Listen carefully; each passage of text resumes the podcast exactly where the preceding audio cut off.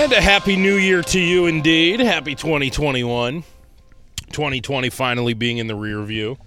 Uh, I I have to tell you, the guilt continues. 2020 in general was not the worst year I've ever had in my life. However, I recognize that collectively, this is a pretty bad year for everybody. So I, I get it. I get it. It's in the rear view finally. Um, couple of things. First of all, thank you for the many, many, many uh, uh, instances of outpouring of support for my grandma. Uh, grandma Lucy Guglielmo um, is still alive as we speak. I'm recording this at 10:25 a.m. on uh, Saturday morning, January 2nd. I will tell you, however, that that is a developing situation and that hospice because one of the most tragic things about this whole deal is, you know, obviously you uh, you can't visit them, you know, in the home. Like they won't. They, you're not allowed into old folks' homes these days. And my grandma is uh, in hospice. She's on her deathbed, and um, we did just find out that she is. The hospice believes she has days to live. Um, in fact, they used the words one or two days, and that was yesterday. She's weak, she's anxious, and um, and she's on oxygen. So, and she's not eating. So it's very unfortunate, and it's definitely coming to an end. And you know, the thing that I'm not going to let people do and say over and over is, well, she's dying of everything else. She's old and she's dying of everything else. COVID didn't kill her. Everything else killed her. No, no, COVID killed her. COVID definitely killed her. My grandmother's been sitting in uh, in the retirement home for six years, and yes, she's had Alzheimer's, and yes, she's got other health issues, of course. Uh, and and yeah, COVID is definitely the thing that kind of pushed her over the edge, but the it pushed her over the edge. I mean, I don't know about you, but if I'm investigating a murder where someone has pushed been pushed over an edge the person who pushed them over the edge is probably going to be found guilty of the murder. So this this nonsense that well she has all these other things going on, sure, she has all these other things going on, but COVID pushed her over the edge. So saying that COVID's not the cause is just not going to be something I'm going to accept from you. And has that been said to me a couple of times? You know, it's been, hey, Pauly, I'm sorry to hear about your grandma, but don't go around saying COVID is causing. Well, fuck that. COVID is causing. What do you mean? I don't go around and say COVID is. Co- yes, COVID is killing her. I don't understand. What is. Again, I'll go back to my analogy because this is the conversation I had with the guy. This this guy is going back and forth with me in a Facebook message saying, "Paul, you know, I uh, love your podcast and." Uh, going to be listening to it, and uh, unfortunately, sounds like that news is going to come soon. And when it does come, just want to make sure you point out that COVID only pushed her over the edge. It wasn't the sole cause. As I said to him, I'll say it to you again.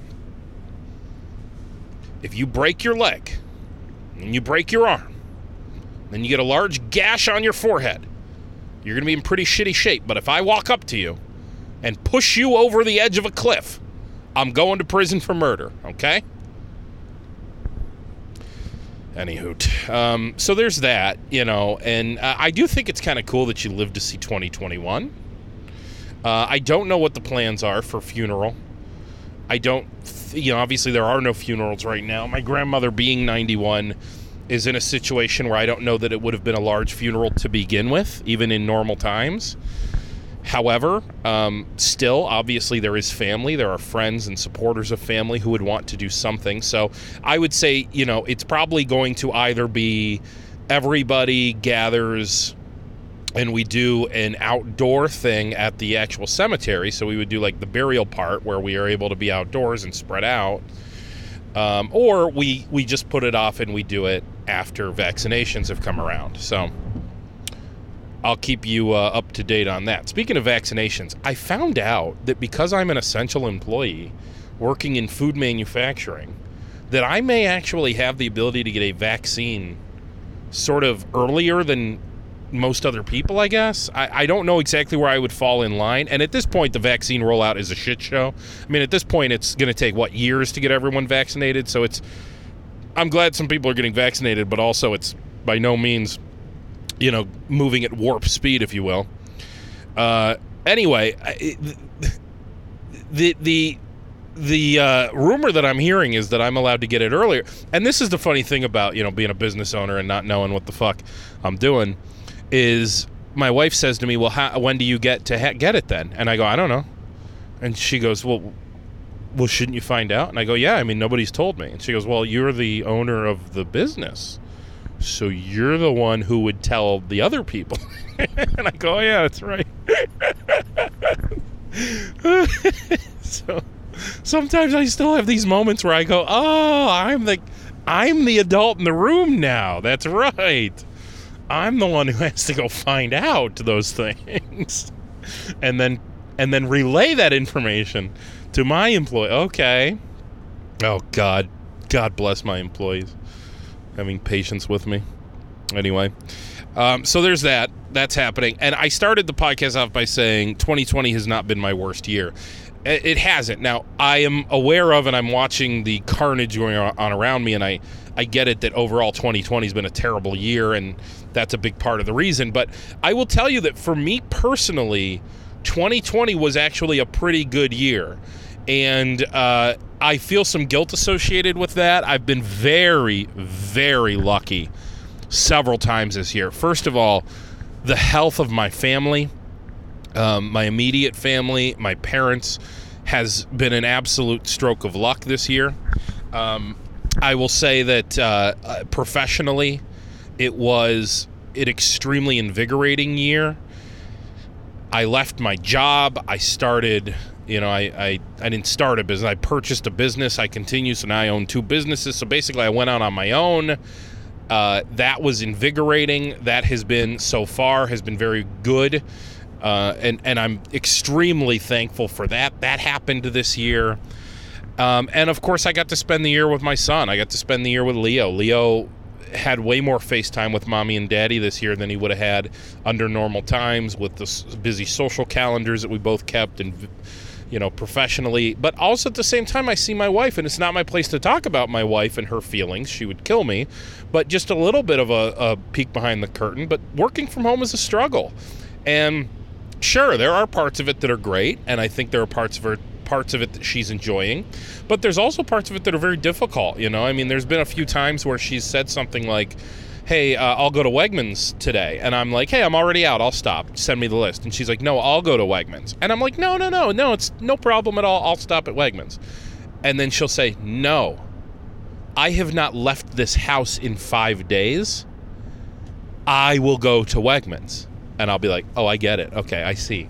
That's right. You haven't you literally haven't left the house. Oh, I I understand how hard that is. Actually, the beginning of the pandemic, March through I guess mid March through the end of April, uh, before I left radio, I was still working. You know, uh, from home, and uh, that was difficult. I was a six. I only did it for six weeks, really work from home, and that was hard. So I have, I have definitely, I have a, a, a big amount of um, empathy for those who are working from home and feeling a little confined. Uh, I won't say that I feel terrible for you because I do think that you are you have some advantages while working from home.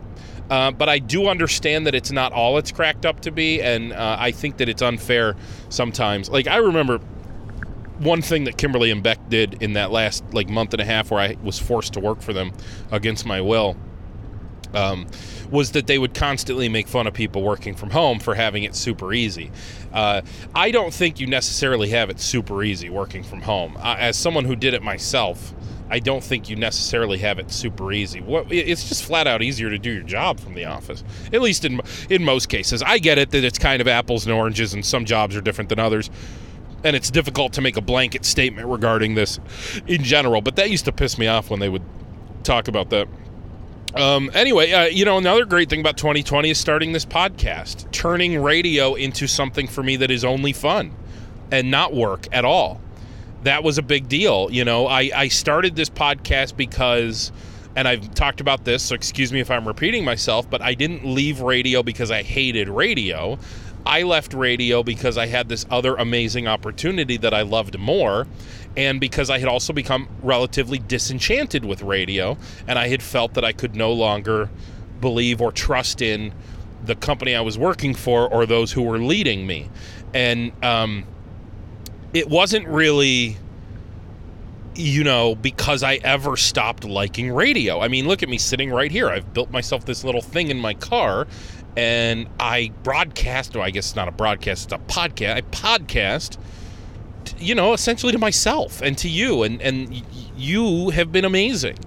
You have made it a great 2020. You've been so, I am so thankful for you. When I started this podcast, the truth be told, I used to make the joke and I used to say, look, I'll podcast 12 people will listen to it, and that'll be fine. I'll get my little creative fix. I'll get to do my podcast, and I'll feel good, and it'll feel like radio's still a small part of my life, and that'll just become my hobby, basically. And then I will pour my entire professional self into my. Um, my factory, right, and my sauce business. Oh, by the way, I have big news regarding that too. I have to share with you.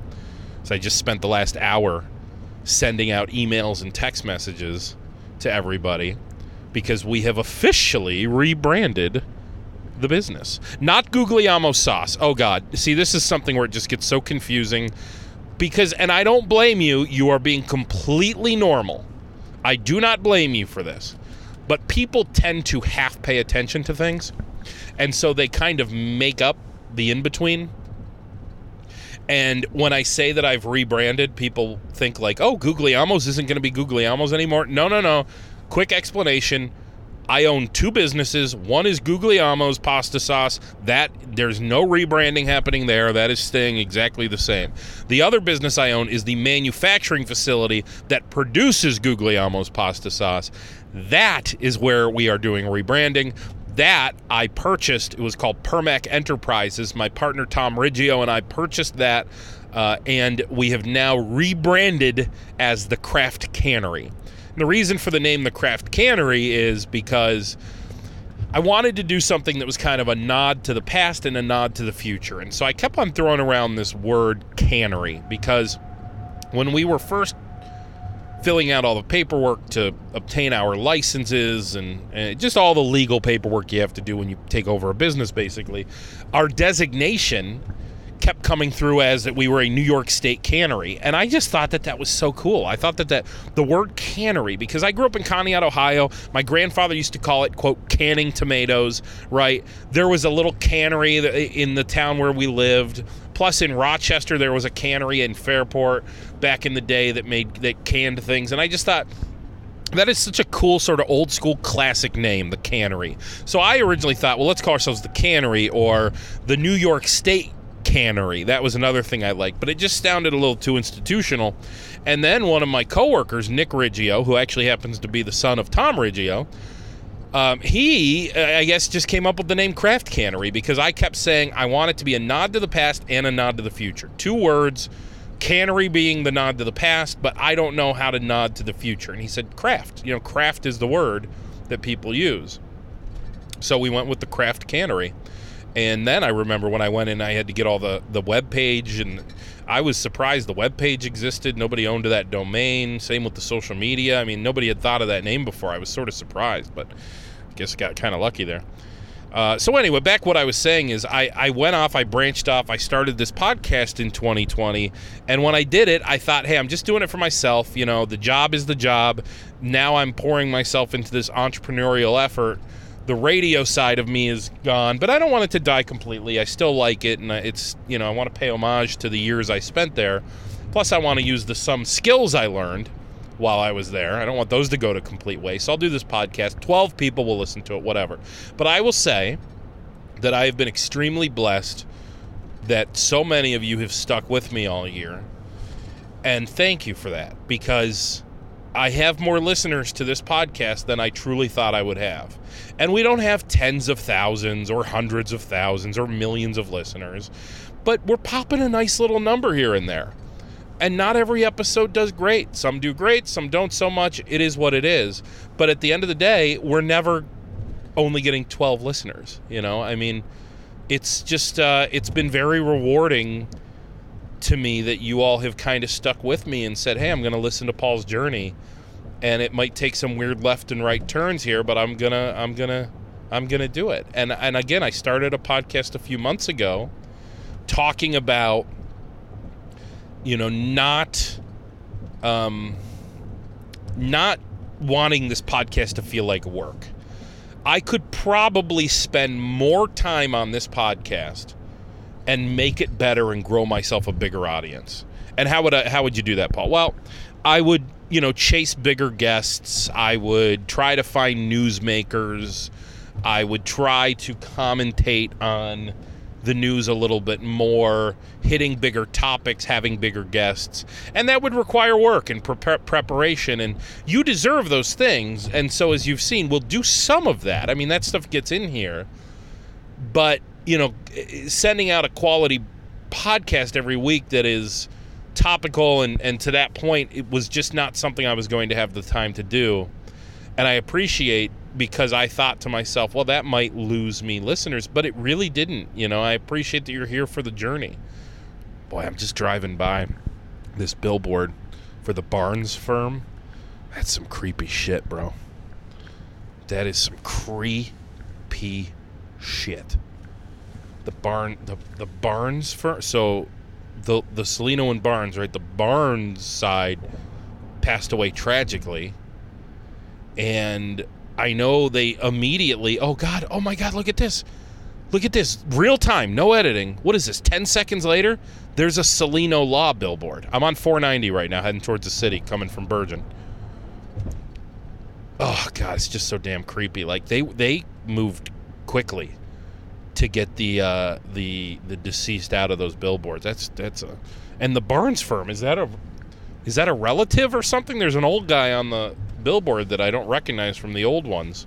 Huh. Anyway, sorry. Got got uh, taken off my message there a little bit. Oh, where was I? We were talking about. Um, yeah, I'm just so thankful for you. Just so thankful for you being around and uh, sticking through me and sticking through this with me and staying on this podcast with me. It's just been wonderful. Uh, people do ask me to talk about radio a lot. I, have mentioned this before. It remains true. Anytime I talk about radio or food, it would seem um, I pop big numbers, and I, I feel you know food I will continue to talk about, but radio is getting tougher and tougher for me to be able to talk about because I'm so far removed from it at this point that I really can't speak too with with too much knowledge to the things that are going on in radio, uh, any of the moves that are being made you know, I can try, but at this point, it's more just opinion. And, and I, I mean, I guess I can bring some wisdom to the game because I've, you know, been in meetings with the minds that are making the decisions. So I, I guess if there are big moves, I'll, I'll continue to opine, but I don't know that we're going to do many episodes anymore where I just kind of talk about radio in general because, again, I just feel like a phony at this point. There's not a lot that I can say anymore that's going to be incredibly insightful. And when those opportunities present themselves, I will. I will, but they'll be few and far between. I think from this point on, you know, the state of radio is is what it is. It's it, it's is it dying? Yeah, but it, it, people are still consuming audio content. Uh, they're doing it daily. I know I do it daily. The problem is we're able to curate our own audio content uh, and we don't rely anymore on anyone else to curate it for us. And so that's where radio has got to make their content. I don't know, is this a word? Curatable? As opposed to just expecting to to kind of radio 101 their way into our lives. You know, uh, you've got great creators and you've got content that they can create. So give it to me every day as a menu that I can pick and choose from, as opposed to, you know, old school radio where it's like I'm going to tune in and hear what I hear. There was, there have been in the years that I worked there, there had been pushes here and there for more, um, more on demand, more podcasting and things like that. Unfortunately, those kind of those those demands kind of slowly go away and you know everyone just concentrates on doing their radio show and and uh, making their content available on demand becomes a little bit less of a priority. And I think that's probably where, as of right now, the mistake is being made. It just needs to be a bit more of a priority, getting that on demand audio up and in there and everything. So uh, that's really all I can say at the end of 2020. There's another Barnes firm Billboard. Yeah. Budget's still there, I guess. For oh, it says attorney Rich Barnes. It says attor- attorney. So the guy's last name is Barnes. The new Barnes guy's last name is Barnes. Must be a relative of the old Barnes. Rest in peace.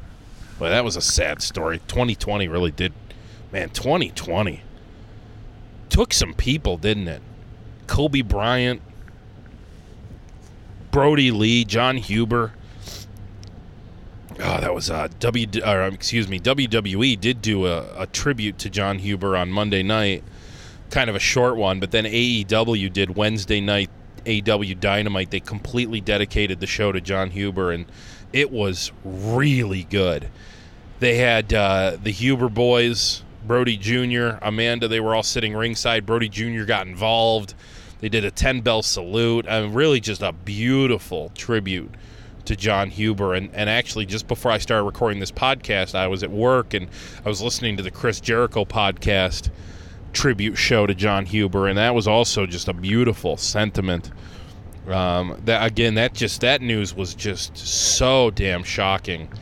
Uh, and and boy, I'm trying to think now. That was a week ago today that we found out. I guess it was a week ago today that he passed away, last Saturday. Oh God, still just having a hard time getting over that. I was on the uh, Ringside Rant podcast this week with RJ. Thank you for having me, RJ. Talking about that. Also, Channel 10 had me on um, just to kind of talk about, you know, what what he meant to this to this city, and that's been a big theme of what you've been hearing too with the AEW tribute, and then also you know they get into that a bit on the Jericho podcast. Just so good, so good, and such a tragic, just early loss, just so sad, and know a lot of people are trying to pry for the details. I don't know the details. I don't. Um, I have a curiosity, of course, like anyone else. You know, you hear it was a lung issue. It was not COVID related. It really, yeah, sure. I mean, I am curious, but it's certainly not my business, and certainly don't blame the family for picking and choosing which details they'd like to come forward with and, and which ones they don't. Yeah, that's that was a tough one. 2020 did definitely did wreak its havoc without a doubt. Uh, one last thing I want to hit on is football the Cleveland Browns are about to play the Pittsburgh Steelers. And it's essentially a playoff game for the Browns. They win, they're in. Now, if they lose, they have the ability to get in. I guess if the Browns lose and the Colts lose, the Browns are in the playoffs. In which case, the Browns would fall, I guess, to the seventh seed, which would actually put them very likely at Buffalo in round one of the playoffs, which is which which is like my worst nightmare. I don't want the Browns and the Bills to play each other in the playoffs unless it's the AFC Championship. Oh God, it's my worst nightmare. Uh, I know people say to me, they go, "What are you talking about? At least one of your teams will go through." No, listen, I don't want to pretend anything that is not true. The Browns are my team. I like the Bills. I root for the Bills to do well, but push comes to shove, I am a Cleveland Browns fan. And so I don't want to take credit as a Bills fan. Will I will okay, if the Bills knock the Browns out, will I pull for the Bills from that point forward? Of course I will. But if the Browns are playing the Bills, I got news for you folks. I'm a Browns fan. I will root very hard against the Bills for 60 minutes, but it is the only 60 minutes in which I will root against them. I will grant you that. I love them. I love them a lot, and I hope the best for them. That said, I, the Bills are good, man. That's the difference. The Bills are a good team. You know, the AFC has, in my opinion, two really good teams the Chiefs and the Bills. If the AFC shakes out the way it should this year, that's your AFC championship. Chiefs and Bills. Chiefs might be a notch better than the Bills still, but I don't think anyone else is. I think it's the Chiefs and the Bills. And the Bills certainly are good enough to play with them and maybe beat them. My Browns, this is a funny thing. Somebody sent this meme out, and I thought this was really funny. The Browns are not a good enough team to go deep into the playoffs. I mean, this is the step we need to take. This is kind of like the Browns to me are like the Bills last year. They're taking their step. They're into the playoffs, hopefully. Please, hopefully. I don't want to get ahead of myself and then they will, you know, maybe maybe win a game if they're lucky. Probably not. Probably lose their first playoff game. Uh, and and it will have been a, a, giant stepping stone. You know, just getting into the playoffs will be that stepping stone. Very similar, as I said, to the way the Bills last year they got to the playoffs. That was a giant stepping stone for them. And now this year, just getting to the playoffs is is uh, is a small thing. Now, just getting to the playoffs is small, and winning in the playoffs is really where it's at for the Bills. That'll be my Browns, I fear, next year. Uh, anyway, the Bills are a good team. The Browns are not such a good team. The Browns, I think, while they can play with anybody, they also can get beat by anybody. The Bills really strike me as a team that's going to hold their own against anybody no matter what. And sure, it's football, things can happen. The Bills could lose in a fluke of a game, but in general, I really don't think there's anyone better than the Bills, except for maybe the Kansas City Chiefs on that side, uh, the AFC, that is. Speaking of football, the last man standing that they do every year, the big famous Rochester last man standing that has like what thousands of people in it. My father-in-law and my brother-in-law and my grandfather-in-law, they are still alive in that last man standing.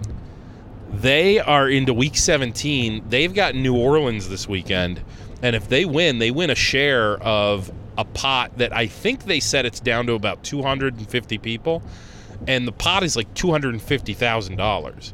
And more people might get shooken out this week. I mean, people get shake, you know, people lose every week. So, man, that's a I keep looking at that and I keep going, dude, that's a huge one. I furthest I ever made it was week 10. This year I went out week 1. I've gone out week 1 twice now.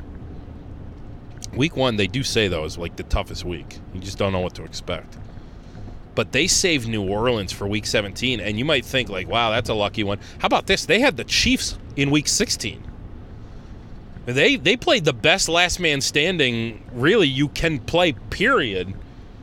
They they basically ran the freaking table. I don't want to get too ahead but having the Chiefs and the Saints in week 16 and 17 you can't get much better than that. You can't play it any better than that. That's a that's a hell of an accomplishment for them. Happy for them on that one on that front. They need to get a few more people knocked out. Not that anything's wrong with a thousand bucks, but at this point, you know, they got to share it with 250 people. I'd like to see another hundred or so people get knocked out of there. I think that's it for the first podcast of 2021. Uh, a couple upcoming episodes I have. I've got uh, my partner Tom Riggio. This dude has a very rich history in the food business. And I think you're going to get a real kick of hearing about what life was like in the early days of companies like Vitamin Water, Bark Thins. Um, this dude has been a, an investor in the food business in a very long time. He's a, an investor in me right now. I'm thankful that he's in my life. I want to do a long, proper interview with him. I had him on the Wham 1180 Food Show a couple times.